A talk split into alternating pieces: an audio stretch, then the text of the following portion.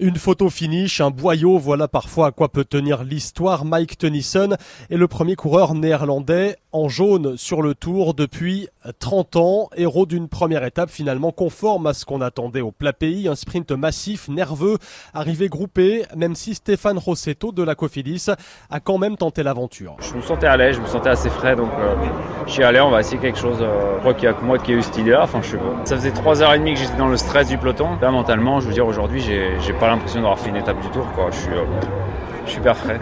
Alors tout le monde ne peut pas en dire autant. Un deux chutes dans les 20 derniers kilomètres, des bobos, mais qui pourraient peser sur la suite pour euh, Jacob Fulsang, l'un des favoris, ou encore Benoît Cosnefroy et Alexis Vuillarmeau, deux coéquipiers de Romain Bardet dans l'équipe AG2R La Mondiale de Vincent Lavenu. Les arrivées au sprint, souvent, ça se termine par une gamelle. Donc voilà, ce qu'il faut, c'est les éviter, mais quand même, on a subi pas mal de dégâts depuis le début de saison et on aimerait bien que ça s'arrête, évidemment. Surtout sur le, plus gros événement de l'année. On a besoin de se rassurer, besoin d'avoir des résultats, donc euh, c'est pas une très bonne nouvelle. L'autre image que l'on retient de cette première étape, c'est l'engouement, la ferveur au pays du vélo, du monde partout, dans le mur de Gramont, dans la campagne du Brabant flamand et wallon. Honnêtement, j'ai jamais vécu une journée comme ça, même euh, les Tours de Flandre et tout. De quoi impressionner Oliver Nyssen, l'un des coureurs belges du peloton. On a vraiment pu savourer euh, et profiter, ouais. Le tour qui reste en Belgique aujourd'hui, un contre-la-montre par équipe entre le Palais Royal et l'Atomium.